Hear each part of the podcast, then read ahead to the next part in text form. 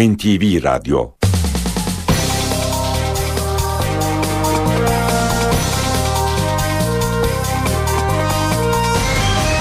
İşe giderken.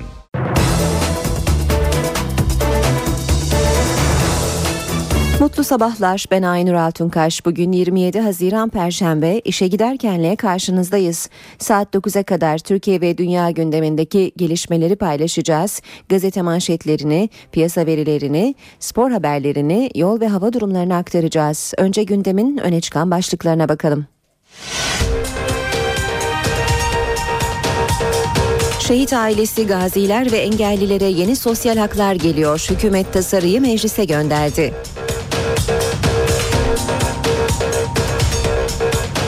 Hükümetin Alevi açılımının içeriği belli olmaya başladı. Cemevlerine ibadethane statüsü için formül aranıyor. Başbakan akil insanlarla son toplantıyı yaptı. Çözüm sürecine Anadolu'nun 7 bölgesinin tavrını gösteren raporları aldı.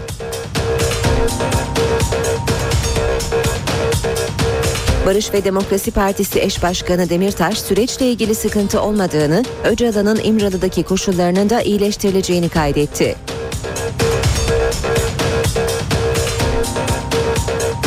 Sermaye Piyasası Kurulu, Amerikan Merkez Bankası'nın kararı ve gezi olaylarıyla birlikte piyasalarda sert hareketlerin olduğu bir ayı incelemeye aldı.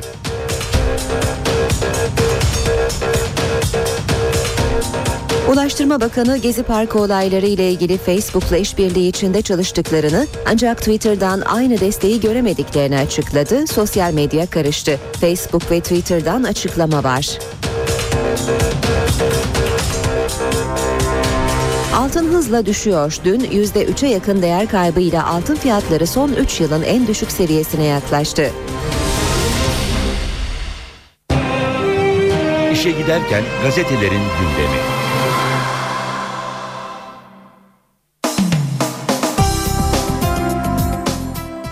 Akil İnsanlar Heyeti'nin Başbakan'a sunduğu raporlar ve UEFA'dan Beşiktaş ve Fenerbahçe'ye verilen cezaların yankıları bugün gazetelerin manşet ve sürmanşetlerinde.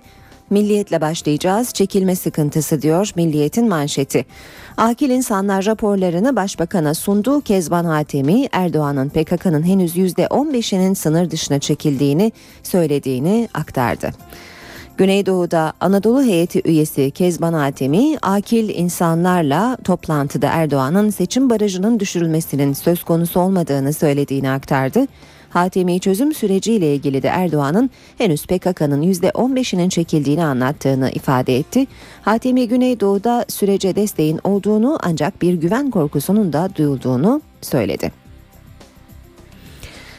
Her şey güllük gülistanlık değil başlığı var yine. Başbakan toplantıda bölgede iş makinelerinin yakılması, komutanları taşıyan helikoptere ateş edilmesi ve Cizre'deki tören ritüelini örnek göstererek her şeyin güllük gülistanlık olmadığını söyledi. Milliyet'in sürmanşeti hasar büyük.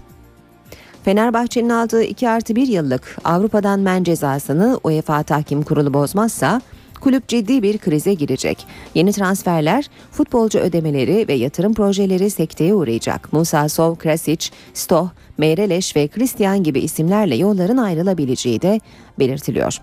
UEFA Disiplin Kurulu'nun kararının ardından Fenerbahçe'de dün beklenen açıklama gelmedi. Yönetim kurulu bütün gün sessizliğini korurken Başkan Aziz Yıldırım'ın bugün bir basın toplantısı düzenlemesi bekleniyor. Bu arada dün 250 kişilik bir taraftar grubu Şükrü Saracoğlu stadında toplanarak Aziz Yıldırım'ı istifaya çağırdı. Beşiktaş'ın dosyası ise kapanmadı. Beşiktaş'a bir yıl Avrupa'dan men cezası veren UEFA Disiplin Kurulu'nun kulübe gönderdiği raporla ilgili haber Milliyet'te. 12 sayfalık rapora göre kararı Avusturyalı, İsviçreli ve Macar 3 üye aldı. Raporun sonunda sürecin bitmediği belirtilerek çıkan kararın daha sonra karşılaşılabilecek başka disiplin cezalarını engellemeyeceği ifade ediliyor. Hürriyet bugün işte o karar demiş manşetinde. Fenerbahçe'yi Avrupa'dan 2+1 yıl men eden, kapak dahil 12 sayfalık raporun ayrıntılarını açıklıyor. 5 maçla ilgili suçlanıyor Fenerbahçe ve UEFA'yı yanıltma suçu işlediği belirtiliyor. Şöyle sıralanmış haber.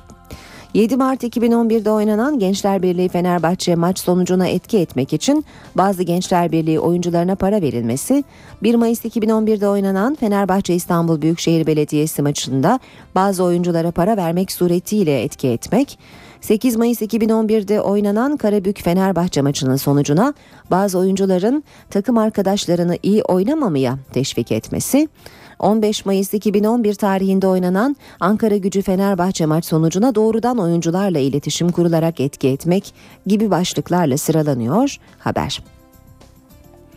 Bir diğer başlık, ortak yaşam iradesi güçlü, çözüm sürecini halka anlatmak ve bu konudaki beklentileri almak amacıyla oluşturulan Akil İnsanlar Heyeti'nin hazırladıkları raporları Başbakan Erdoğan'a sunduğu belirtiliyor haberde.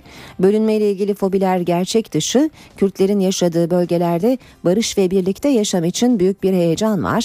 Cizre'de medyaya yansıyan görüntüler çalışmalara zarar verebilir. Devam edelim basın özetlerine. İşe giderken de Sabah gazetesinde de manşet, Türkiye hazır, 81 ili karış karış gezen akil insanlar raporlarını Başbakan Erdoğan'a sundu. Ortak tespit, Türkiye barış sürecine hazır. Devam ediyoruz. Sür manşette de Sabah'ta "Uyardım uyudular" başlığı var. Ali Şin'in açıklamalarına yer vermiş Sabah gazetesi. Bu açıklamaları ilerleyen dakikalarda spor sayfalarını okurken de aktaracağız. Cumhuriyet gazetesi var sırada. "Vicdanı rahatmış" diyor Cumhuriyet manşette. Ethem Sarısülü'yü vuran polisi serbest bırakan yargıç Mustafa Aydın verdiği kararı savundu. Gezi eyleminde Ethem Sarısülü'yü başından vuran polis Ahmet Şahbaz'ı meşru müdafaa gerekçesiyle serbest bıraktığı için tepkilerin odağında yer alan yargıç Mustafa Aydın yakın çevresine konuştu. Aydın'ın "vicdanım rahat, kasten adam öldürme şüphesini ortaya koyan delil yok. 1 milyon kişi bir araya gelse kararım değişmez. Meşru müdafaa konusunda yoğun delil var" dediği öğrenildi. Tanıklar gözaltında demiş yine Cumhuriyet. Sarısülük ailesinin avukatı Kazım Bayraktar, tanık olarak göstermeyi düşündükleri bir eylemcinin ilk operasyonda tutuklandığını, tanıklık yapan bir kişinin ise son operasyonda gözaltına alındığını bildirdi.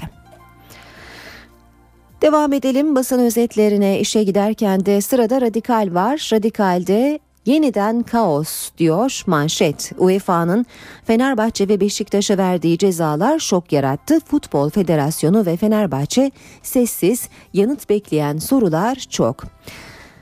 5 başlık altında toplanmış haber. UEFA Tahkim Kurulu cezaları onadığı zaman kendi kararlarıyla Türkiye Futbol Federasyonu kararları arasındaki çelişkinin ortadan kaldırılmasını isteyebilir. Federasyon UEFA kararları uyarınca iç hukuku işletmezse A milli takımı da kapsayacak ağır cezalar gelebilir. Türk takımlarına Avrupa kapısı tamamen kapanır.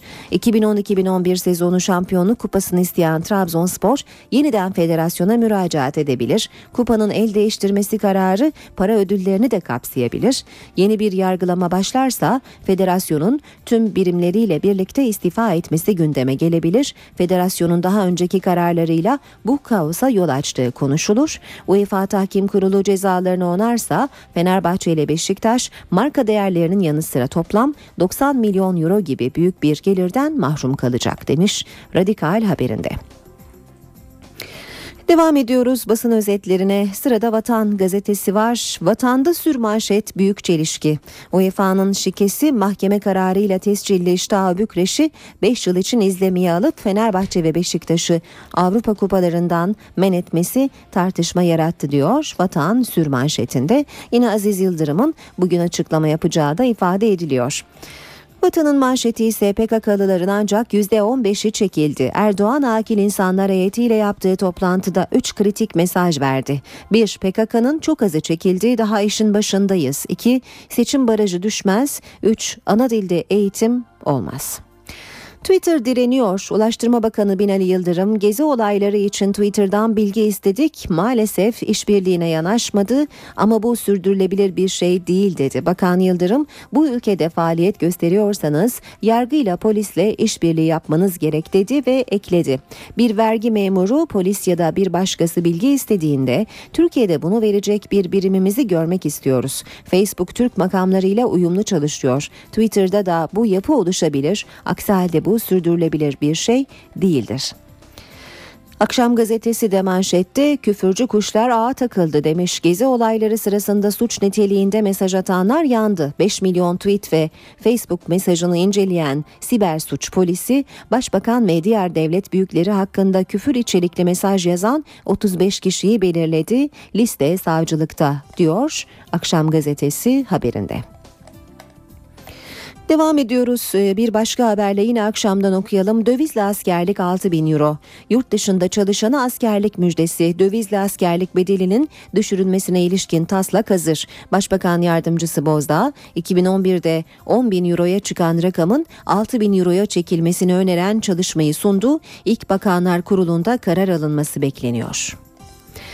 Geçelim Habertürk gazetesine. Habertürk'te sürmanşet Fenerbahçe kilitlendi. UEFA Z'de Kanarya'yı zor günler bekliyor. Aziz Yıldırım'a karşı taraftar ikiye bölündü. Avrupa için yapılan 4 transfer tartışılıyor. Kayıp 150 milyon euroyu aşacak ve yöneticiler de men alırsa seçim var demiş Habertürk sürmanşette. Habertürk'ün manşeti ise hokus pokusla sorun çözülmez. AK Partili Hüseyin Çelik'ten çözüm süreci yorumu. 30 yıllık tahribat var. Kimse şapkadan tavşan çıkararak bitiremez. CHP'den bir haber Habertürk'ten okuyalım. CHP'de Tarhan şoku başlığını taşıyor. 3 başkan vekilini seçmek için sandığa giden CHP'de Emine Ülker Tarhan şoku yaşandı. Tarhan 5. turda düşük oy aldığı için çekilince başkan vekilliğini kaybetti. Yeni başkan vekilleri İnce, Altay ve Hamza Çebi. Taraf gazetesiyle devam edelim. Tarih kurumuna acılı dekorasyon diyor Taraf manşette. Ağahan Mimarlık Ödülü'ne sahip Türk Tarih Kurumu binası yapılan iç müdahaleyle kebapçı dükkanına benzeyince mimarlar ayağa kalktı. Türkiye mimarlık tarihinin en önemli modern tasarımlarından biri olan Ankara'daki bina altın varaklar ve lambrilerle katledildi. 3 Ağahan ödüllü mimar Turgut Cansever ve Ertuğrul Yener tarafından 1951'de tasarlanan bina 1967 yılında tamamlanmıştı. Zaman gazetesi ortak talep yeni anayasa diyor manşette. Akil insanlar raporlarını başbakana sundu. Başbakan Erdoğan 2 ay boyunca çözüm sürecini anlatan ve 60.000'den fazla kişiyle görüşerek toplumun nabzını tutan Akil İnsanlar heyetiyle dün son toplantısını yaptı. Erdoğan hazırladıkları raporu kendisine sunan 7 ayrı heyetteki isimleri tek tek dinleyerek notlar aldı. Akil İnsanlar halkın en büyük beklentisinin özgürlükçü anayasa olduğunu söylediler. Yeni Şafak'la bitirelim basın özetlerini. Başbakanın evine 125 metre diyor manşette Yeni Şafak. Gezi Parkı düzenlemesini bahane ederek sokakları savaş alanına çeviren eylemcilerin Başbakan Erdoğan'ın Keçiören'deki konutuna saldırı girişimi MOBESE kamerasına takıldı. 1 Haziran gece yarısı yaklaşık 3000 kişilik grup Erdoğan'ın evine yaklaşık 125 metre kala son anda durdurulabildi demiş Yeni Şafak haberinde. Gündemdeki gelişmelerin ayrıntılarıyla işe giderken de birlikteyiz. Barış süreci ilerlerken hükümet Alevi açılımını da başlattı. Cemevlerine ibadethane statüsü için bir formül aranıyor. Kulislere sızan bilgilere göre 3. köprünün adı değişmeyecek ama Yavuz adına karşı başka yerlerde de Alevi önderlerinin isimlerinin verilmesi yaygınlaştırılacak. Başbakan yardımcıma bu konuyla ilgili bırakılan yerden bunun devam ettirilmesi noktasında da talimatım var. Başbakan yardımcısı Bekir Bozdağ başkanlığındaki heyet çalışmalara başladı. Alevi açılımında 2. aşama başlıyor. İlk çalışma Alevi açılımına dair bugüne kadar yapılanların dosya haline getirilmesi olacak. Dosyada düzenlenen Alevi çalıştayları, Madımak Oteli'nin kültür merkezi haline getirilmesi, Alevi klasiklerinin Türkçe'ye çevrilmesi, din kültürü ve ahlak bilgisi ders kitabına Alevilik ve Bektaşilikle ilgili bölümler eklenmesi gibi konulara yer verilecek. Bu dosyanın Başbakan Recep Tayyip Erdoğan'la birlikte değerlendirilmesinin ardından yeni yol haritası belirlenecek. Nevşehir Üniversitesi'nin adının Hacı Bektaşi Veli Üniversitesi, Tunceli Üniversitesi'nin adının ise Pir Sultan Abdal Üniversitesi olarak değiştirilmesi gündemde. Türkiye genelinde de Alevi önderlerinin isimlerinin yaygınlaştırılması planlanıyor. Ancak İstanbul'a yapılacak 3. köprüye Yavuz Sultan Selim adının verilmesi konusunda ise geri adım atılmayacağı belirtiliyor. Yavuz Sultan Selim.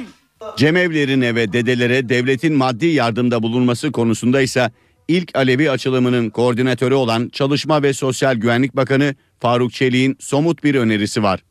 Çelik, dedelerin ve cemevlerinin giderleri için kamu yararına dernekler kurulmasını, devletin de bunlara katkıda bulunmasını önerdi. Ancak Alevi önderleri devletin maddi katkı fikrine sıcak bakmıyor. Cemevlerinin statüsüyle ilgili de uygun bir formül aranıyor. Şehit yakınları ve gazilerle engellilere yeni sosyal haklar geliyor. Hükümetin meclise gönderdiği tasarıyla Afyon'daki cephanelik patlamasında şehit olanların ailelerine tazminat verilecek.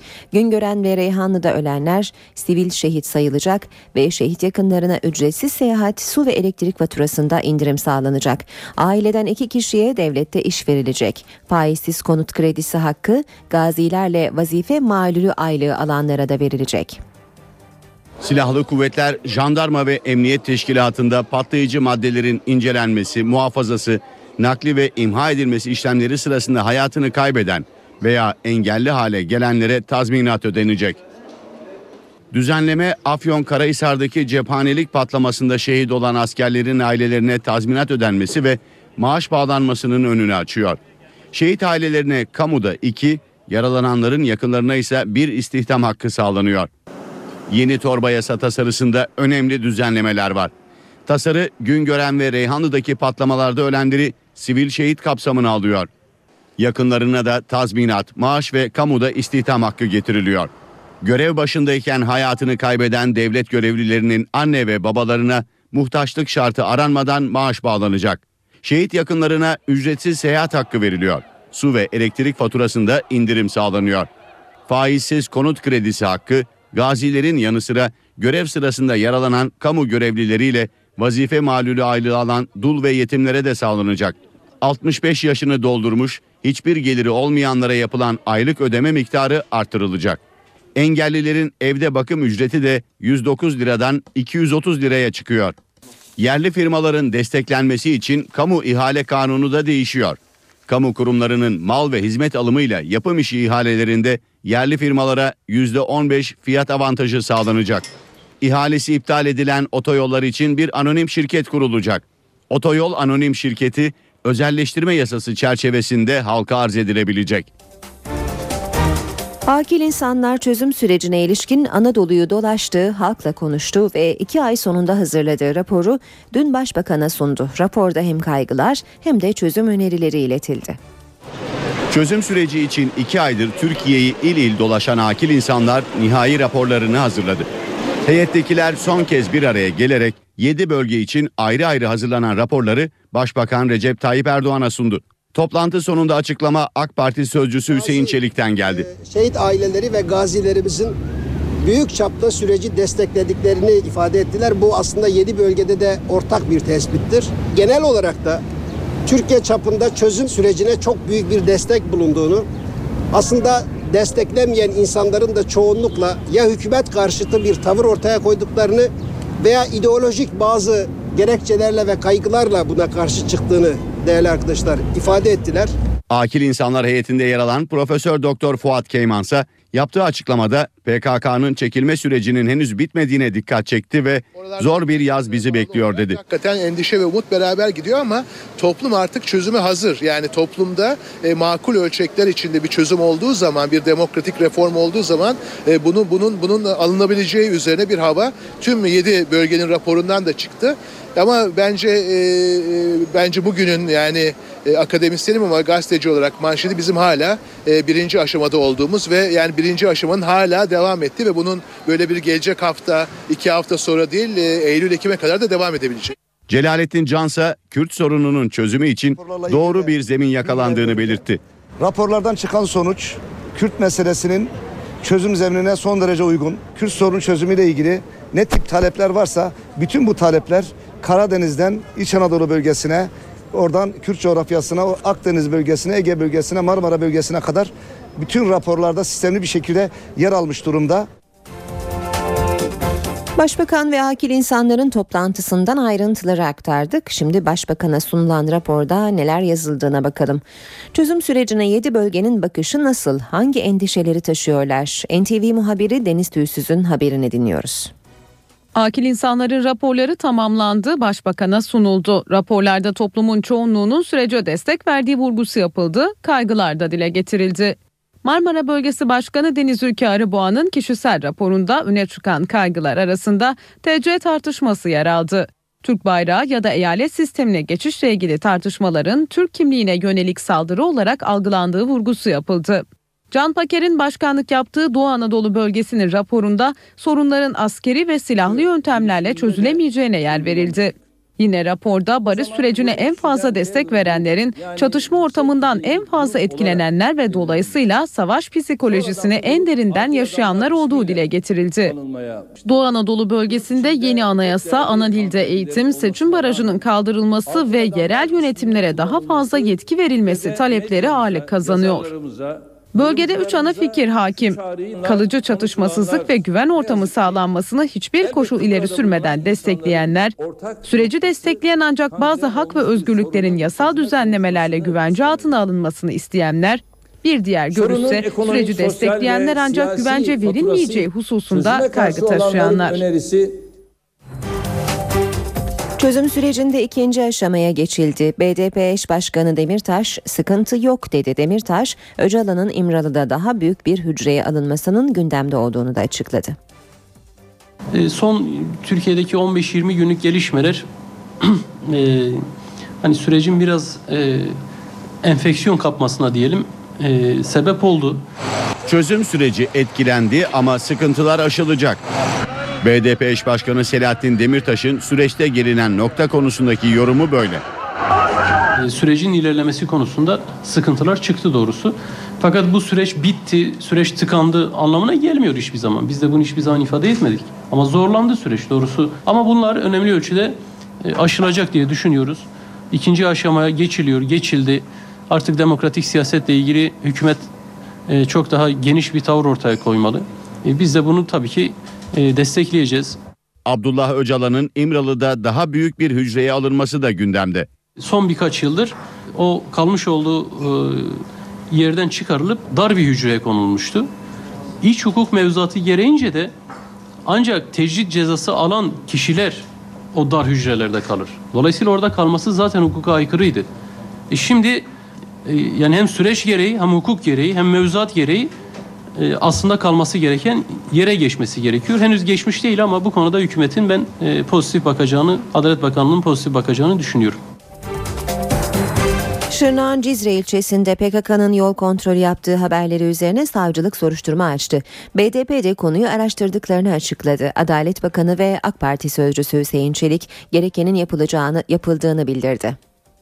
Cizre'de PKK'nın asayiş birimi kurup yol kontrolü yaptığına ilişkin iddialar siyasetin gündeminde. BDP iddia ile ilgili araştırma başlattı. Eş Genel Başkan Selahattin Demirtaş provokasyon imasında bulundu. Cizre ilçe teşkilatımız aracılığıyla oradaki partililerimiz aracılığıyla bir soruşturma yaptıracağız. İşin özü nedir, ne değildir, kimlerdir, amacı nedir? Bütün bunları belki bu araştırma soruşturma sonucunda biz de öğrenmiş olacağız. Böyle bir dönemde bu tür bir çalışmaya kim niye ihtiyaç duyar, amacı nedir? Doğrusu biz de araştırıyoruz, emin değiliz kimlerin olup olmadığından. İddiaya ilk tepki AK Parti sözcüsü Hüseyin Çelik'ten geldi. Cizre'deki görüntüler arkadaşlar bir hukuk devletinde ve üniter bir devlette söz konusu bile olamaz. Bunu kabul edilebilecek bir tarafı yoktur. İddialar muhalefetin de gündemindeydi. Çözüm süreci ve hükümet hedefteydi. Taksim'de destan yazdığını söyleyen Recep Tayyip Erdoğan, Doğu ve Güneydoğu'yu PKK'ya teslim etmiş. PKK'da orada destan yazıyor. Başbakan sokakta demokrasi, özgürlük isteyenlerle uğraşacağına, komplolar arayacağına, Türkiye'nin başına ne gibi belalar sarıyor, bir onların ayırdığında olsa çok daha faydalı olur. Tabii bu neyi gösteriyor? Türkiye'nin yönetilemediğini gösteriyor. Acı sahneler. Şırnak Valiliği de olayla ilgili soruşturma başlattı. Valilikten yapılan açıklamada huzur ortamını bozmak isteyen odaklarca yürütülen bu tür eylemlerle mücadele edileceği vurgulandı. Şehit ailesi, gaziler ve engellilere yeni sosyal haklar geliyor. Hükümet tasarıyı meclise gönderdi.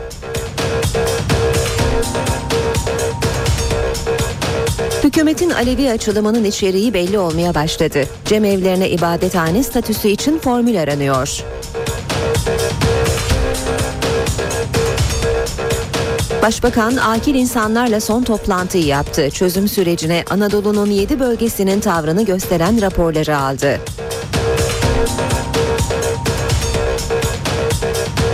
Barış ve Demokrasi Partisi eş başkanı Demirtaş süreçle ilgili sıkıntı olmadığını, Öcalan'ın İmralı'daki koşullarının da iyileştirileceğini kaydetti.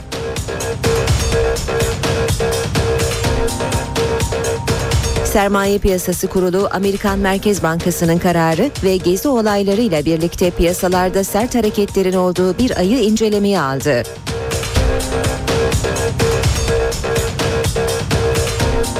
Ulaştırma Bakanı Gezi Parkı olayları ile ilgili Facebook'la işbirliği içinde çalıştıklarını, ancak Twitter'dan aynı desteği göremediklerini açıkladı. Sosyal medya karıştı. Facebook ve Twitter'dan açıklama var.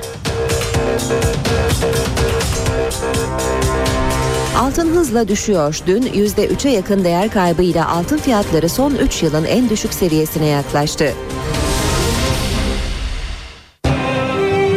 İşe giderken gazetelerin gündemi.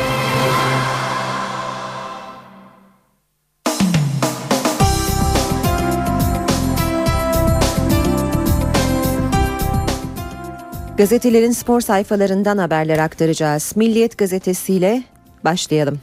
Milliyet'te dosya kapanmadı başlığıyla başlıyoruz. UEFA Disiplin Kurulu'nun Beşiktaş'a gönderdiği raporu ele geçirdi.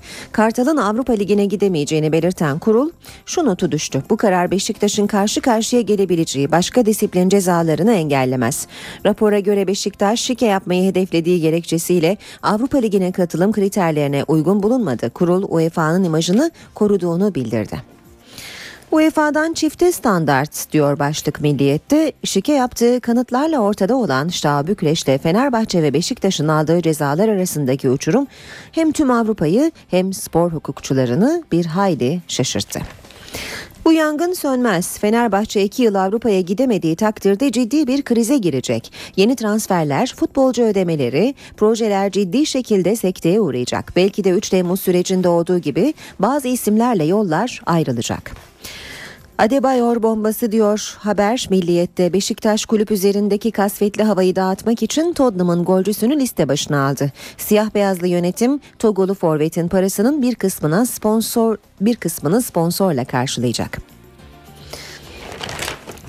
Devam ediyoruz Milliyet'ten aktarmaya. Melo'da son viraj.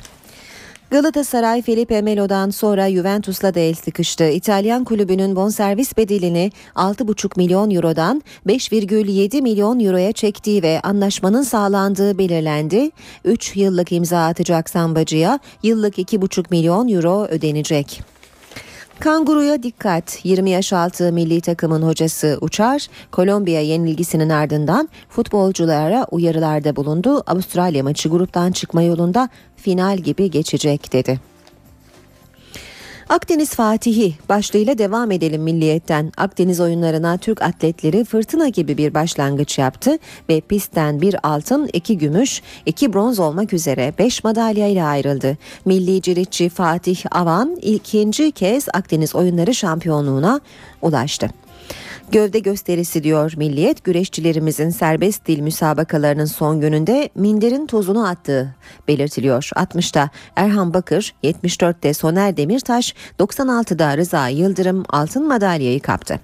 Rekor kırdık. 17. Akdeniz oyunlarında madalya sıralamasında 2. sıradaki yerini koruyan Türkiye toplamda 83 madalyayla 2005'teki 73 madalyalık rekoru kırdı. Gezi Amerika'yı korkuttu. Amerika tekerlekli sandalye basketbol milli takımı Adana'daki 23 yaş altı dünya şampiyonasına gezi olaylarını gerekçe göstererek katılmak istemedi. Sorunun karşılıklı yazışmalardan sonra çözüldüğü bildirildi. Haydi periler. Potanın perileri Fransa'da da madalyaya koşuyor. İspanya önünde turnuvadaki ilk yenilgisini alan milli takımımız bugün çeyrek final maçında Belarus karşısına çıkacak. Türkiye saatiyle 18'de başlayacak bu mücadele. NTV Spor'dan canlı yayınlanacak. Wimbledon tenis turnuvasından notlarla bitirelim Milliyet'i. Adada yaprak dökümü. Sharapova, Azarenka, Federer, Songa. Kimi rakibine yenilerek, kimi sakatlıktan ikinci turda Wimbledon'a veda etmek zorunda kaldılar. Turnuvanın son şampiyonu olan Roger Federer, 116 numaralı seri başı Ukraynalı Sergi Stakovski'ye 7-6, 6-7, 5-7 ve 6-7'lik setlerle yenilerek turnuvaya veda etti. 6 numaralı seri başı Songa da Letonyalı Gulbis karşısında setlerde 2-1 gerideyken dizindeki sakatlık nedeniyle maçtan çekildi. Tek kadınlarda da büyük sürprizler yaşandı. Son Fransa açık finalisti Maria Sharapova, Portekizli De Brito'ya 6-3 ve 6-4'lük setlerle boyun eğerek ikinci turda turnuvadan elendi. Kadınlarda 1 numaralı seri başı Victoria Azarenka da günün talihsiz isimlerindendi. Belaruslu tenisçi Flavia Panetta ile karşılaşacaktı ancak ilk tur mücadelesinde geçirdiği sakatlık peşini bırakmadı ve turnuvadan çekilmek zorunda kaldı. Habertürk'e bakalım. Türkiye Fiyasko Federasyonu diyor, baş harfleri dikkat çekerek TFF, 1923'ten bu yana futbolumuza yön veren Türkiye Futbol Federasyonu ilk kez Yıldırım Demirören başkanlığında bu kadar aciz duruma düştü demiş Habertürk. Sıkıntı büyük diye de ekliyor. UEFA'nın Fenerbahçe ile Beşiktaş'a ceza yağdırması sonrası her iki kulübü ve Türk futbolunu sancılı günler beklediği belirtiliyor. 3 Temmuz süreci boyunca desteklenen Fenerbahçe Başkanı Aziz Yıldırım'a camianın bakış açısı değişti. Yıldırım'a görevi bırakması için büyük baskılar geliyor. Türk futbolunu krizden çıkarmak için göreve soyunan ancak hiçbir varlık gösteremeyen Türkiye Futbol Federasyonu tüm desteğini yitirdi. Olağanüstü kongre kararı alınabilir. Beşiktaş ve Fenerbahçe'ye gelen bu yaptırımların ardından adı geçen yöneticilere de men cezaları gelebilir. Sarı lacivertli kulüpte yeni bir seçim olabilir. Avrupa'da başarı için yapılan Alper, Alves, Kadle ve Holmen transferlerinin Fenerbahçe'ye toplam maliyeti 41,5 milyon euro ancak ceza nedeniyle gelirlerin azalacak olması ödemeler konusunda sıkıntı yaratabilir. Hürriyetle devam ediyoruz spor haberlerine. İllegal delil bizim sorunumuz değil. UEFA Disiplin Kurulu kararında Fenerbahçe'nin delillerin illegal yolla elde edildiği savunmasına karşılık öyle olsa bile bu bizim belgelere itimat etmemize engel olmaz. Fenerbahçe müfettiş raporunun büyük kısmına da karşı çıkmadı denildi. İşte o karar. Fenerbahçe'yi şoke eden cezayı veren UEFA Disiplin Kurulu'nun kararını açıklıyor Hürriyet. Sarı lacivertli kulübü Avrupa Kupalarından 2+1 yıl men eden UEFA Disiplin Kurulu'nun bu kararının ayrıntıları 6 başlık altında toplanmış. Fenerbahçe UEFA'yı yanıltmak ve 5 maçla suçlanıyor. Gençlerbirliği Fenerbahçe karşılaşmasında Gençlerbirliği oyuncularına para vermek, Ankara Gücü Fenerbahçe maçına rakip takım oyuncularıyla iletişim kurarak etki etmek, Fenerbahçe İstanbul Büyükşehir Belediye maçına bazı oyunculara para vererek etki yapmak, Karabük Fenerbahçe maçında bazı oyuncuların arkadaşlarını iyi oynamamaya teşvik etmesi, Sivasspor Fenerbahçe karşılaşması sonucuna bazı oyunculara para vererek etki etmek. Bilerek ve hileli olarak katılım kriterleri formunu eksiksiz doldurup UEFA'yı yanıltmak. Platini 3 yıl demişti diyor Hürriyet. UEFA son kararıyla sarı lacivertli kulübe aslında 2 yıl önce söylediği cezayı verdi.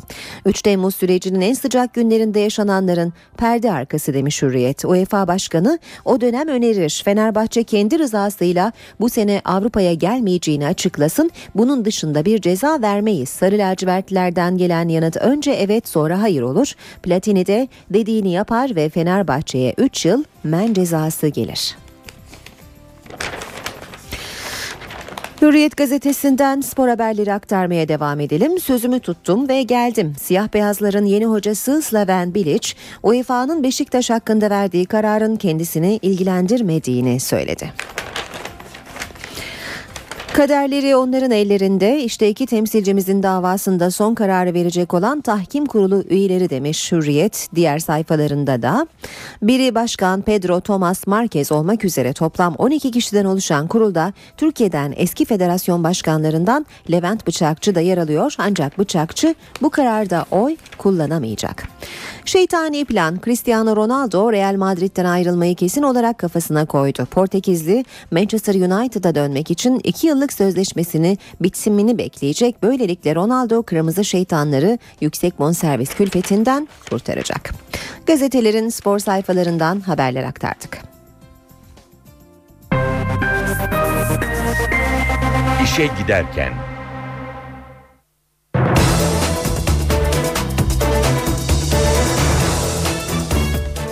Gündemde öne çıkan gelişmelerle devam edelim. Cumhurbaşkanı Abdullah Gül, Gezi Parkı olaylarından bu yana Türkiye'nin test edildiğini savundu. İçeriden ve dışarıdan tüm şoklara karşı Türkiye'nin kendisini koruduğunu söyledi.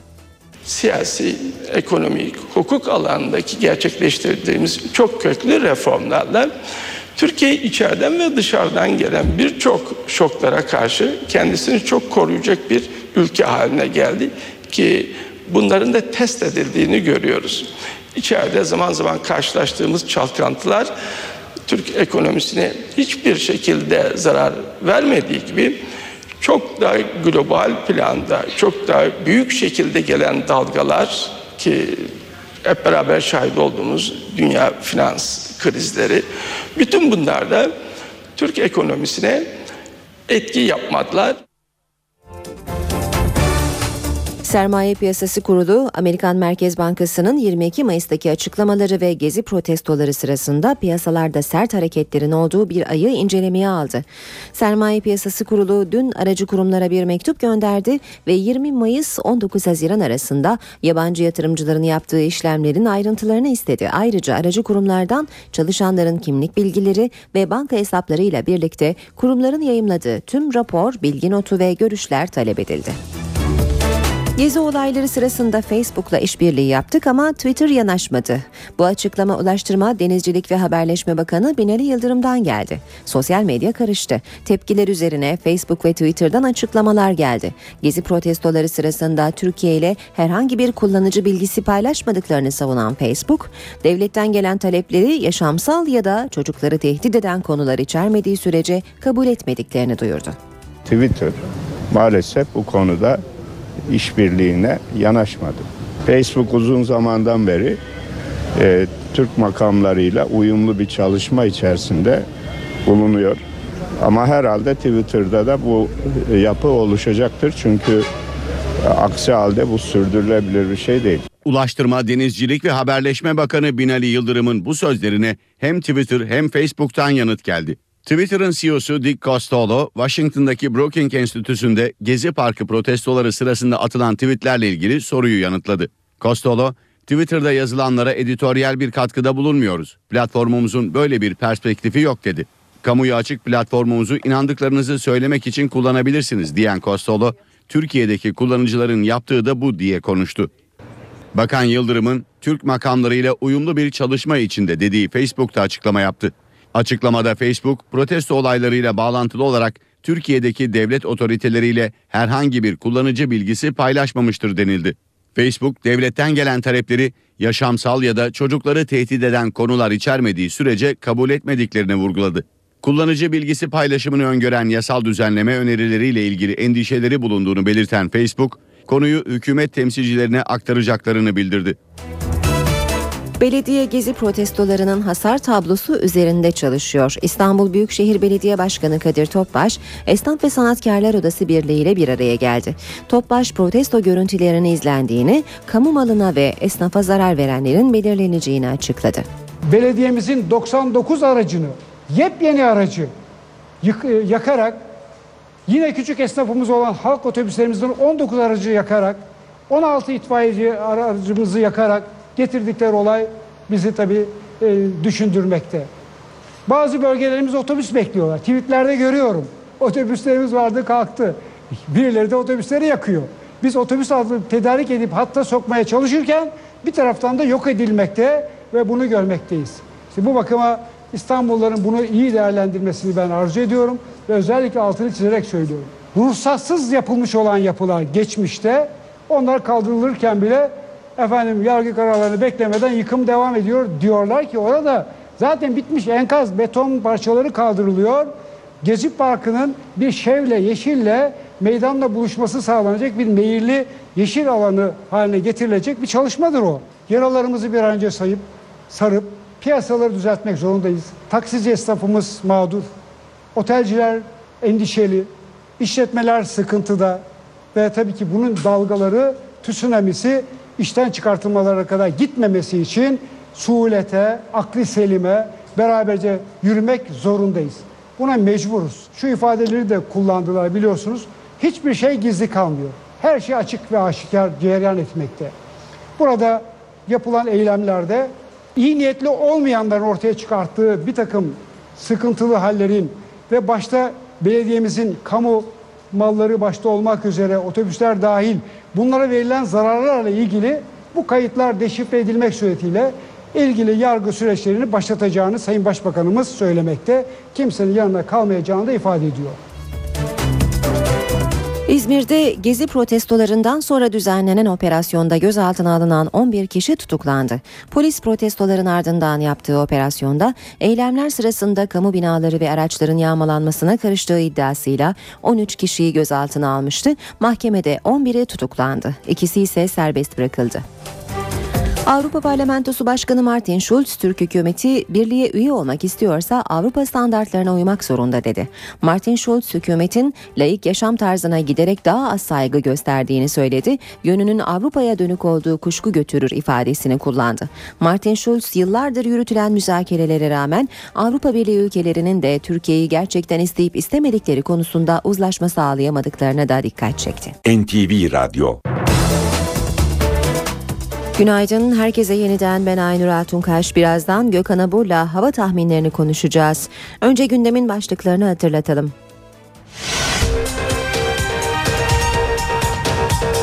Şehit ailesi, gaziler ve engellilere yeni sosyal haklar geliyor. Hükümet tasarıyı meclise gönderdi.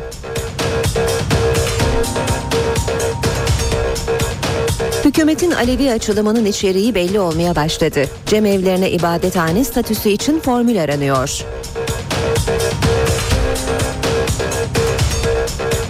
Başbakan akil insanlarla son toplantıyı yaptı. Çözüm sürecine Anadolu'nun 7 bölgesinin tavrını gösteren raporları aldı.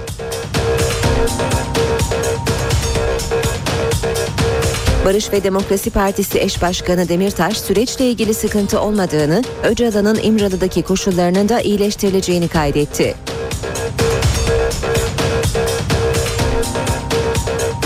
Sermaye Piyasası Kurulu, Amerikan Merkez Bankası'nın kararı ve gezi olaylarıyla birlikte piyasalarda sert hareketlerin olduğu bir ayı incelemeye aldı.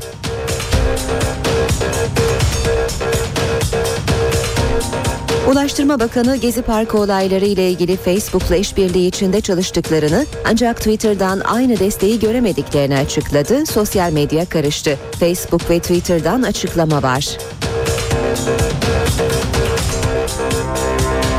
Altın hızla düşüyor. Dün %3'e yakın değer kaybıyla altın fiyatları son 3 yılın en düşük seviyesine yaklaştı. Gökhan Abur, günaydın. Günaydın. Yine yüksek sıcaklıklar mı var? Evet. Özellikle iç kesimlerde doğuda hızlı bir yükseliş var. Marmara'da ve Batı Karadeniz bölgesinde dünden itibaren Poyraz biraz sertleşmeye başladı. Ama Poyraz'a rağmen sıcaklıklar yükseliyor. En azından Poyraz'ın şu özelliği var. Gün içinde biraz sert eserek hissedilen sıcaklığın yükselmesini önlüyor. O bakımdan Marmara ve Batı Karadeniz'de bulunanlar bugün için biraz daha şanslı ülkenin diğer kesimlerine göre. Evet, bu sistem hafta sonuna kadar devam edecek. Ama pazar günden itibaren Trakya'da artacak bulutlanma ve yağışlı havanın etkisiyle sıcaklıklar 5-6 derece birden azalacak. Özellikle bu azalışın önümüzdeki günlerin ilk günlerinde de devam etmesini bekliyoruz ki çarşambaya kadar aralıklarla da olsa Marmara'da, Batı Karadeniz bölgesinde yağış görülecek pazar gününden itibaren. Evet, bugün için ülke genelinde önemli bir yağış yok. İlerleyen saatlerde Ardahan, Kars, Van, Hakkari arasında çok hafif yağış geçişleri görülebilir. Yarınsa Marmara'nın güneyinde hafif bir yağış geçişi olasılığı var. Doğu Karadeniz ve Doğu Anadolu'nun kuzeyinde de yine hafif yağışlar görülebilir. Bunlar çok kısa süreli ve yerel yağışlar. Sıcaklık yükselmesini sürdürüyor. Batı'da pazar günden itibaren sıcaklıklar özellikle Marmara'da 5-6 derece azalırken iç ve doğu kesimlerde en az 4-5 derece daha yükselecek bugüne kadar. İç ve Doğu Anadolu bölgemizde sıcaklıklar çok yüksek değerlerde. Bugün için Malatya 34 dereceye geçecek. Güneyde ise Güneydoğu'da çok yüksek sıcaklıklar var. Yer yer 40-41 dereceleri bulan sıcaklıklar etkili olacak. Diyarbakır 40 dereceye yaklaşıyor. Şanlıurfa 41-42 dereceleri görecek bugün için. Evet, biraz önce söylediğim gibi güneyde de Akdeniz boyunca yüksek nem bunaltacak. Her ne kadar bugün Antalya'da 30 derecede olsa sıcaklık, hissedilen sıcaklık 37-38 derecelere kadar çıkabilecek. Rüzgarlar Batı Karadeniz Marmara'da kuvvetli demiştim ama gün içinde Bodrum civarında da yine karayel yönlü rüzgarın kuvvetli esmesini bekliyoruz. Evet, sıcak ve bunaltıcı hava ülke genelinde etkisini sürdürüyor. Özellikle iç kesimlerde mümkün olduğu kadar çocukların ve yaşlıların gün içinde, yani öğle saatlerinde dışarıda kalmamasında büyük fayda var. Teşekkür ediyoruz. Gökhan Abur'dan son hava tahminlerini aldık. İşe giderken gazetelerin gündemi.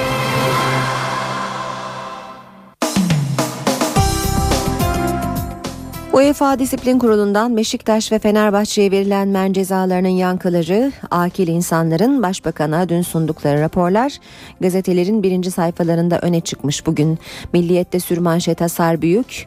Fenerbahçe'nin aldığı 2+1 yıllık Avrupa'dan men cezasını UEFA Tahkim Kurulu bozmazsa kulüp ciddi bir krize girecek. Yeni transferler, futbolcu ödemeleri ve yatırım projeleri sekteye uğrayacak. Musa Sow, Krasić, Stoh, Meireles ve Christian gibi isimlerle yolların ayrılacak de belirtiliyor. Fenerbahçe yönetiminin dün sessizliğini koruduğu ifade edilirken Başkan Aziz Yıldırım'ın da bugün bir basın toplantısı düzenleyeceği belirtiliyor. Dün 250 kişilik bir taraftar grubunun da Şükrü Saracoğlu stadında toplanarak Yıldırım'ı istifaya çağırdığını okuyoruz. Milliyet'in manşeti ise çekilme sıkıntısı. Akil insanlar raporlarını Başbakan'a sundu. Kezban Hatemi, Erdoğan'ın PKK'nın henüz %15'inin sınır dışına çekildiğini söylediğini aktardı. Devam edelim Hürriyet gazetesiyle. Hürriyet'te manşet işte o karar. Fenerbahçe'ye Avrupa'dan 2+1 yıl men eden kapak dahil 12 sayfalık raporun ayrıntılarını açıklamış Hürriyet. Fenerbahçe UEFA'yı yanıltma ve 5 maçla ilgili suçlanıyor. Söz konusu maçlar 2011 yılında oynanan Gençlerbirliği Fenerbahçe, Fenerbahçe İstanbul Büyükşehir Belediyespor, Karabük Fenerbahçe, Ankara Gücü Fenerbahçe ve Sivasspor Fenerbahçe maçları. Yine Hürriyet'ten bir başlık, fakir akrabaya zoraki nafaka. Hükümet dün meclise sunduğu torba yasada sosyal yardımlarda birçok düzenleme getiriyor.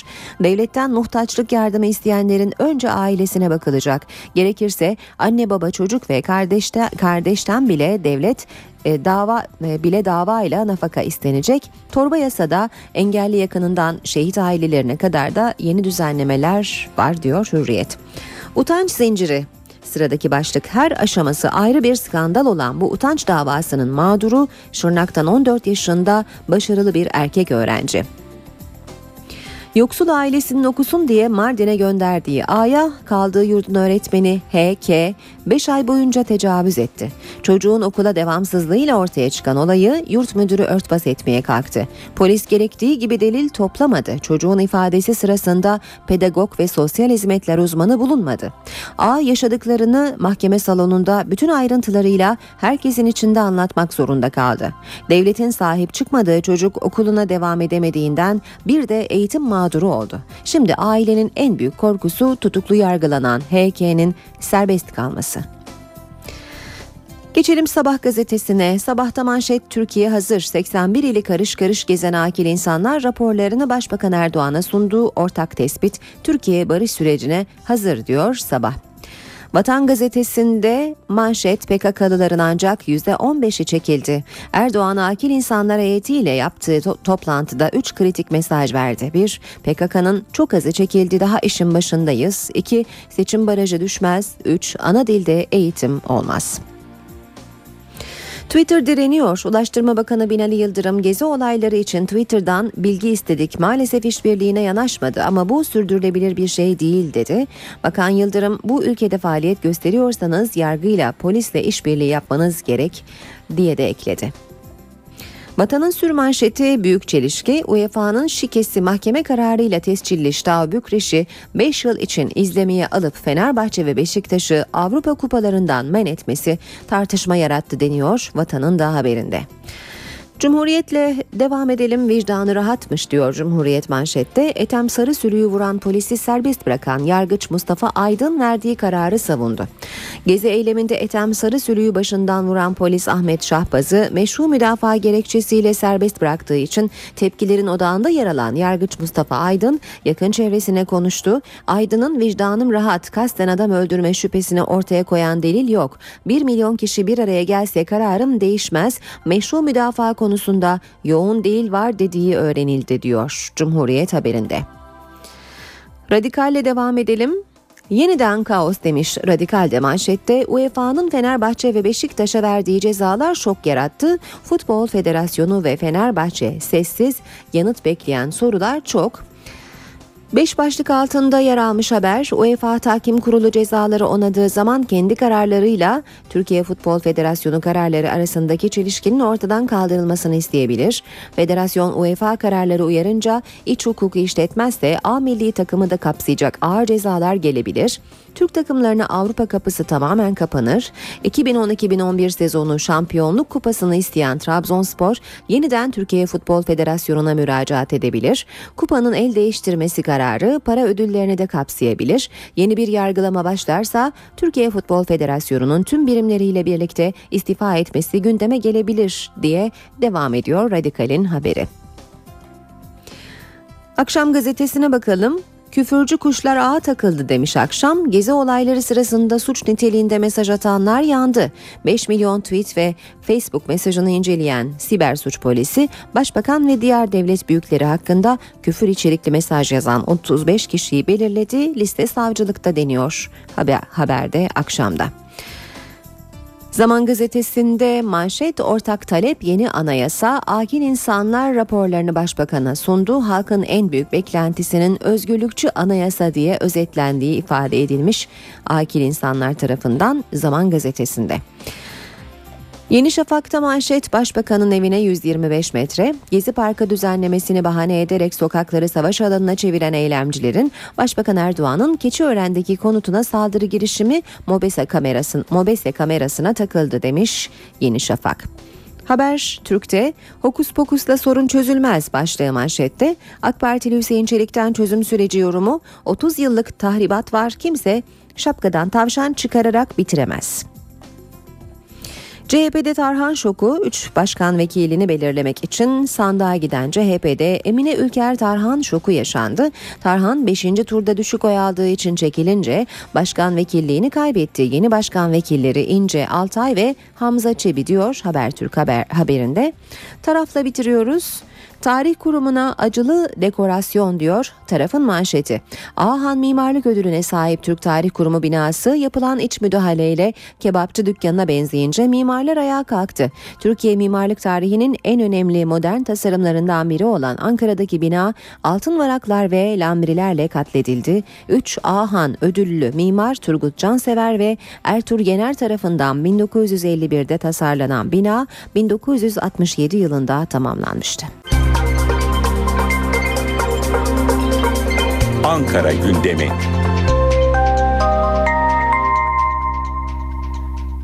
İşe giderkenin bu bölümüne başkent gündemiyle başlıyoruz. Çözüm sürecinde ikinci aşama başladı.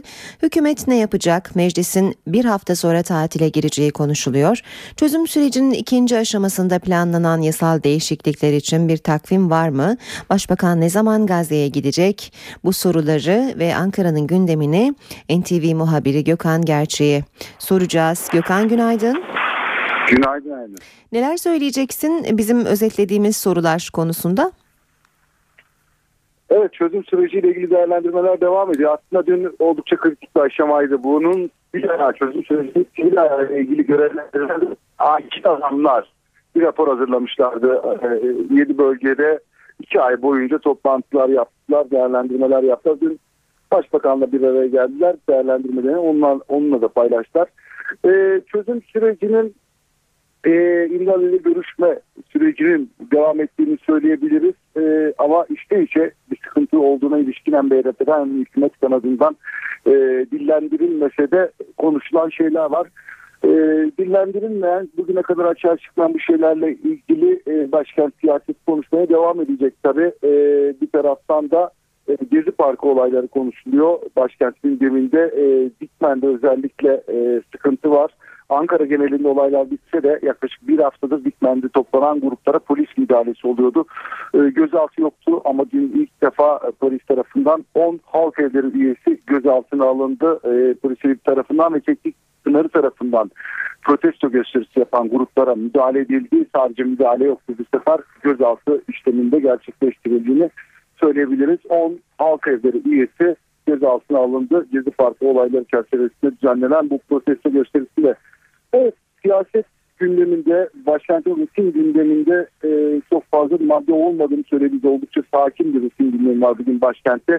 Meclis Başkanı Cemil Çiçek, Gümrük ve Ticaret Bakanı Hayati Yazıcı, Kalkınma Bakanı Cevdet Yılmaz ile Orman ve Su İşleri Bakanı Veysel Eroğlu Adıyaman tanıtım günlerinin açılışına katılacak bugün. Bakanların uluslararası programları var. Milli Eğitim Bakanı Nabi Avcı bugün ATO'da 11'de 2. Uluslararası Öğrenciler Mezuniyet Töreni'ne katılacak. Gıda Tarım ve Hayvancılık Bakanı Mehdi Eker, Makedonya Tarım ve Ormancılık Ekonomisi Bakanı'yla bir görüşme gerçekleştirecek. Meclis Genel Kurulu'nda da bir program var. Yargı hizmetleri ile ilgili olarak bazı kanunlarda değişiklik yapılmasına ilişkin kanun tasarısının görüşmelerine devam edilecek bugün. Ayrıca CHP milletvekilleri Sezgin Tanrıkulu ve Mevlüt Aslanoğlu ayrı ayrı basın toplantısı düzenleyecekler aynı. Gökhan, teşekkür ediyoruz. Kolay gelsin. İyi yayınlar.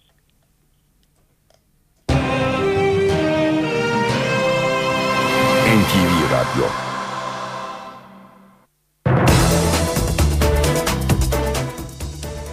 Devam edelim ayrıntılı haberlere. Başbakan Tayyip Erdoğan'ın her an Gazze'ye gitmesi bekleniyor. Gazze'de kitlesel bir törenle Erdoğan'ı karşılamaya hazırlanıyor. Erdoğan hayranı olan Filistin'in Gazze Hükümeti Başbakanı İsmail Haniye, tarihi ziyarete tarihi bir karşılama olacağını söyledi. Her an sürpriz yaparız. Başbakan Recep Tayyip Erdoğan'ın bu açıklamasının ardından beklenti arttı. Gazze ziyarete hazır. Hamas'ın Gazze'deki lideri İsmail Haniye net bir tarih vermedi ama ziyaret her açıdan tarihi olacak dedi. Gerek hükümet gerek halk olarak kendisini karşılamak için gereken her şeyi yapacağız. Erdoğan'ın Gazze ziyareti ambargonun sonlandırılması için çok büyük bir girişimdir ve başarılı olacaktır. Gazze yönetimi başbakanın ziyareti için kitlesel bir karşılama törenine hazırlanıyor. Ziyaret tarihi olduğu için karşılama da tarihi olacak. Hiçbir Gazze'linin evinde oturacağını sanmam. Gazze'de de büyük bir izdiham yaşanacak. Erdoğan her Filistinlinin evine girdi. Kısa süre önce torunum oldu. Onun adını da Erdoğan koydum. Gazze halkı da Erdoğan'ı bekliyor. Gazze İslam Üniversitesi'nin mezuniyet töreni bu beklentinin en canlı gösterisiydi. Türkiye her zaman Gazze'ye sahip çıktı. Sadece Türkiye'nin değil, bizim de başbakanımız. Her zaman bizim halkımızın yanında oldu. Biz başbakanı dört gözle bekliyoruz. Başbakanı buraya ablukayı kırması için çağırıyoruz. Meclisin tatile girmeden önce başkanını seçmesi bekleniyor. Gerekiyor, siyasi partilerde hem başkanlık hem de grup yönetimi seçimi nedeniyle kulisler kaynıyor. NTV muhabiri Miray Aktağ Uluc'un meclis kulislerinden seçim notlarını dinliyoruz. Sayın Hamza Çebi lütfen, yani buyurun. Akif Hamza Çebi ile Muharrem İnce grup başkan vekilliğini korudu. Emine Ülker Tarhan'ın yerine Sinop milletvekili Engin Altay geldi. CHP'de yeni meclis grup başkan vekilleri belli oldu. Tarhan'ın yerine seçilen Altay en yüksek oyu alan isim oldu. Hamza Çebi ilk turda seçilmesine rağmen Muharrem İnce'nin ancak 5. turda yeterli oya ulaşması dikkat çekti. CHP Genel Başkanı Kemal Kılıçdaroğlu oy kullanmadı. Meclis Başkan Vekilliğine de Güldal Mumcu 6. turda yeniden seçildi. Milletvekilleri lütfen dinleyiniz. Meclis Başkanlığı için AK Parti'de de kulisler hareketli. 2 Temmuz'da gizli oylamayla yapılacak seçimde Cemil Çiçek'in yeniden aday olmasına kesin gözüyle bakılıyor. Aday olabileceği konuşulan bir başka isim de Anayasa Komisyonu Başkanı Burhan Kuzu. AK Parti grup yönetimi içinse Cuma günü seçime gidecek. Oylamada 5 grup başkan vekili ve 2 meclis başkan vekili seçilecek. MHP şimdilik yola grup başkan vekilleri Oktay Vural, Mehmet Şandır ve meclis başkan vekili Meral Akşener'le devam edecek. Grup yönetim seçimi yeni yasama yılında yapılacak. BDP'de mevcut grup başkan vekilleri Pervin Buldan ve İdris Baluken'le devam edecek. Türkiye UEFA'nın ceza kararını konuşuyor. Fenerbahçe Başkanı Aziz Yıldırım bugün sessizliğini bozacak, basın toplantısıyla kararı değerlendirecek. Fenerbahçe Kulübü Başkanı Aziz Yıldırım'ın da katılımıyla bir basın toplantısı düzenleyecek. Şükrü Saracoğlu stadında düzenlenecek toplantıda son döneme dair gelişmeler ayrıntılı bir şekilde değerlendirilecek. Toplantıda ele alınacak konuların başında UEFA Disiplin Komitesi'nin verdiği 2+1 yıllık Avrupa Kupalarından men cezası var. Ayrıca 5. Asliye Hukuk Mahkemesi'nin Başkan Aziz Yıldırım'la yönetim kurulu üyeleri Şekip Mosturoğlu ve İlhan Ekşioğlu'nun yöneticilik görevlerine tedbir konması kararı hakkında açıklamalar yapılacak. Öte yandan Fenerbahçe yönetiminde UEFA'dan gelen men cezasının şaşkınlığı sürüyor. Bunun nedeni sarı lacivertler ceza alırken Steaua Bükreş kulübüne herhangi bir yaptırım uygulanmaması. Fenerbahçe yöneticileri ve avukatları savunma için gittikleri Nyon'da Rumen kulübünün temsilcileriyle de bir araya gelmişti. Sohbet sırasında Steaua Bükreş Başkanı Bekali kendi dosyalarındaki suçlamaların Fenerbahçe'den çok daha ağır olduğunu, suçüstü ve deliller olduğunu söylemiş, buna karşın UEFA'dan ceza beklemediklerini ifade etmişti. UEFA'nın kararları açıklandığında Steaua Bükreş Başkanı'nın haklı olduğu ortaya çıktı ve Rumen kulübü ceza almadı. Ancak Fenerbahçe'ye verilen bir yılı ertelemeli 3 yıllık ceza sarı lacivertli yönetimin tepkisini çekti. Öte yandan cezaları bir tepkide Fenerbahçe Teknik Direktörlüğü için en kuvvetli aday olarak gösterilen Ersun Yanal'dan geldi. Sarı lacivertlilerle imzaya yakın olan Ersun Yanal, UEFA'nın verdiği kararları ağır olarak yorumladı. Yanal, alınan kararların sonucunda hem Avrupa hem dünya futbolu kaybeder. Aynı zamanda futbol seyircisi kaybeder, Türk futboluysa yoluna devam eder diye konuştu. Öte yandan Eskişehirspor'la sözleşmesini fesheden Yanal, Eskişehir'deki özel işleri nedeniyle henüz İstanbul'a dönmedi. Yanal'ın İstanbul'a döndükten sonra Fenerbahçe yönetimiyle bir araya gelmesi bekleniyor. UEFA Disiplin Kurulu'nun Fenerbahçe ve Beşiktaş'a verdiği cezaların onanması halinde Türkiye'den yeni sezonda Avrupa Kupalarına katılacak takımlar değişecek. Bu durumda Bursaspor Şampiyonlar Ligi'ne, Kayserispor ve Kasımpaşa'da UEFA Avrupa Ligi'ne katılma şansı bulabilecek. UEFA Disiplin Kurulu'nun Fenerbahçe'ye 2+1, Beşiktaş'a ise 1 yıl Avrupa Kupalarından men cezası vermesi, Türkiye'nin Avrupa Kupalarına yeni sezonda katılacak takımlarının değişmesine neden olabilir. Fenerbahçe ve Beşiktaş'ın tahkim kuruluna ve kasa yapacakları itirazlardan sonra cezaları onanırsa yerlerine Bursaspor, Kayserispor ve Kasımpaşaspor Avrupa'da mücadele edecek. İki takım birden ceza alırsa Süper Ligi 4. bitiren Bursaspor Şampiyonlar Ligi'ne 3. öneleme turundan girecek. Ligi 5. bitiren Kayserispor UEFA Avrupa Ligi'ne gidecek ve mücadelesine playoff turundan başlayacak. Lig 6.'sı Kasımpaşaspor ise 3. öneleme turundan itibaren Avrupa Ligi'ne katılabilecek. Fenerbahçe ve Beşiktaş'ın cezalarının kesinleşmesi veya kalkması Türkiye Kupası İkincisi Trabzonspor'un Avrupa Kupalarındaki durumuna etki etmeyecek. Ancak Fenerbahçe'nin cezası onanır ve Beşiktaş'ın cezası kaldırılırsa Şampiyonlar Ligi 3. öneleme turuna ligi 3. bitiren siyah beyazlı takım katılacak. Bu durumda Bursaspor UEFA Avrupa Ligi'nde playoff turundan itibaren mücadele edecek. Kayserispor da 3. öneleme turuna katılacak ve Kasımpaşaspor Avrupa'ya gidemeyecek. Fenerbahçe ve Beşiktaş'ın cezalarının kalkması veya kesinleşmesi Süper Lig şampiyonu Galatasaray'ın Şampiyonlar Ligi'ne direkt katılmasına etki etmeyecek. Sarı Kırmızılı takım grup aşamasındaki mücadelesine 18 Eylül'den itibaren başlayacak. Şampiyonlar Ligi 3. öneleme turu maçları 31 Temmuz ve 7 Ağustos'ta yapılacak. UEFA Avrupa Ligi playoff karşılaşmaları 22 ve 29 Ağustos'ta, 3. öneleme turu maçları 1 ve 8 Ağustos'ta, 2. öneleme mücadeleleri de 18 ve 25 Temmuz'da oynanacak. UEFA'nın kararıyla Fenerbahçe ve Beşiktaş'ın piyasa değeri tam 85 milyon lira eridi. İşte cezaların yol açtığı ekonomik zarar tablosu. UEFA Fenerbahçe ve Beşiktaş'ı Avrupa Kupalarından men etti. Verilen ceza ile iki kulüp en az 50 milyon euro gelirden oldu. Fenerbahçe bu sezon Şampiyonlar Ligi'ne katılsaydı stat geliri ve UEFA'dan kasasına en az 35 milyon euro girmesi bekleniyordu. Beşiktaş'ta UEFA Avrupa Ligi'ne katılsaydı durumdan 15 milyon euro gelir elde edecekti. İki kulübün piyasa değeri de yaklaşık 85 milyon lira eridi. Fenerbahçe hisseleri taban yaptı. Sarı lacivertli kulübün piyasa değeri 760 milyon liradan 690 milyon liraya düştü. Bir yıl Avrupa Kupalarından men cezası alan Beşiktaş'ın hisseleri de %4 civarında değer kaybetti. Piyasa değeri de yaklaşık 15 milyon lira düşerek 333 milyon liraya geriledi. Ezeli rakipler Trabzon ve Galatasaray hisse senetleri ise günü primle kapattı. Altın fiyatlarında düşüş hızla sürüyor. Dün %3'e yakın değer kaybıyla altın fiyatları son 3 yılın en düşük seviyesine yaklaştı. Geçen hafta Amerikan Merkez Bankası açıklamasından sonra düşmeye başlayan altının düşüşü faizlerin yükselmesiyle hızlandı. Kapalı çarşıda Cumhuriyet altını 533 liraya gerilerken çeyrek altında 130 liraya düştü.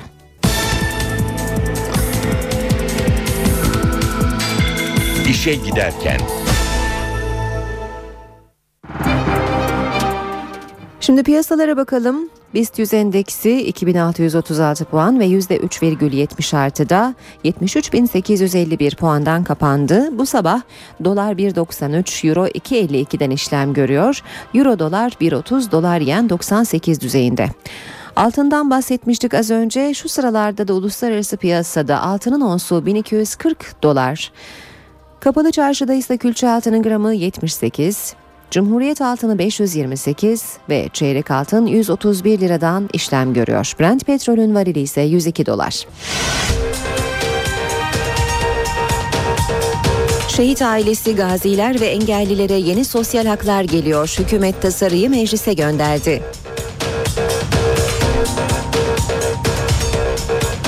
Hükümetin Alevi açılımının içeriği belli olmaya başladı. Cemevlerine ibadethane statüsü için formül aranıyor. Başbakan akil insanlarla son toplantıyı yaptı. Çözüm sürecine Anadolu'nun 7 bölgesinin tavrını gösteren raporları aldı.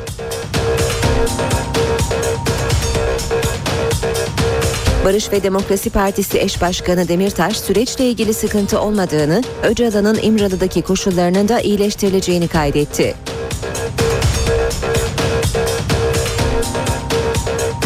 Sermaye Piyasası Kurulu, Amerikan Merkez Bankası'nın kararı ve gezi olaylarıyla birlikte piyasalarda sert hareketlerin olduğu bir ayı incelemeye aldı.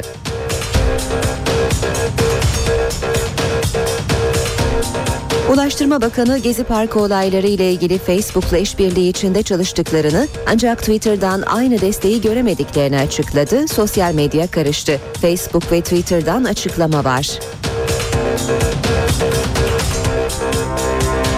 Altın hızla düşüyor. Dün %3'e yakın değer kaybıyla altın fiyatları son 3 yılın en düşük seviyesine yaklaştı.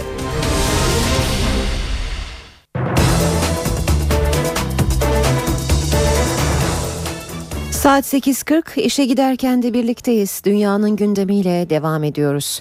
Mısır ekonomisi alarm veriyor. Mısırlılar yine protesto için sokağa dökülmeye hazırlanıyor. Cumhurbaşkanı Mursi'nin yandaşları da karşı gösteri için sokağa çıkacak.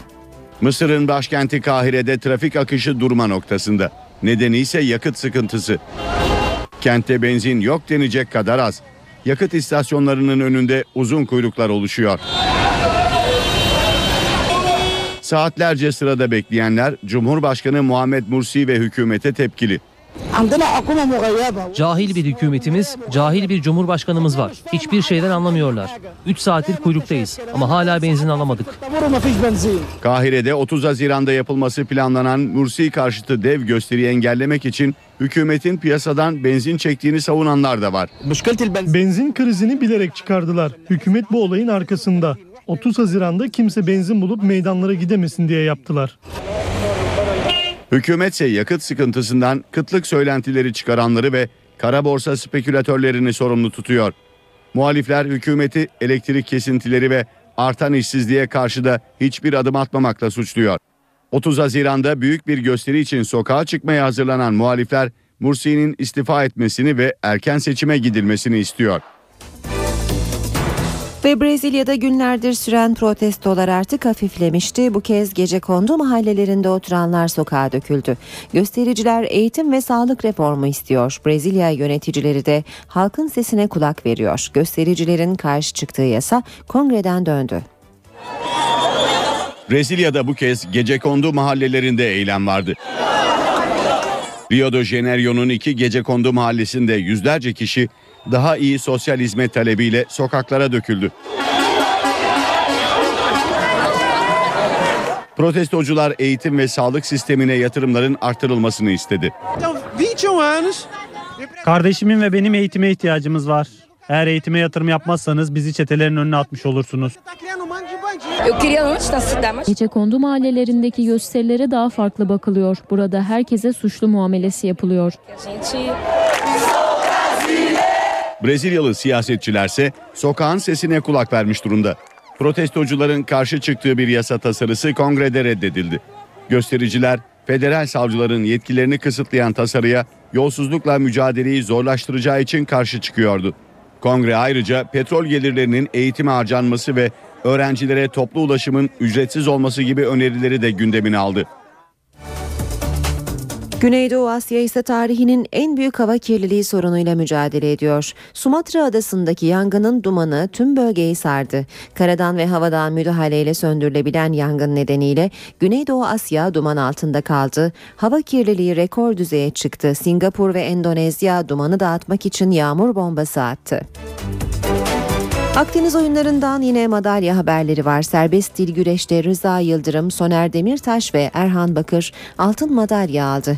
Boksta Adem Kılıççı ve Ali Eren Demirezen altın, Ferhat Pehlivan, Bünyamin Aydın ve Fatih Kereş gümüş madalya kazandı. Atıcılıkta da Yavuz İlnam bronz madalya aldı. Bu haberle işe giderken sona eriyor. Ben Aynur Altunkaş. Saat başında yeniden buluşmak üzere. Hoşçakalın. NTV Radyo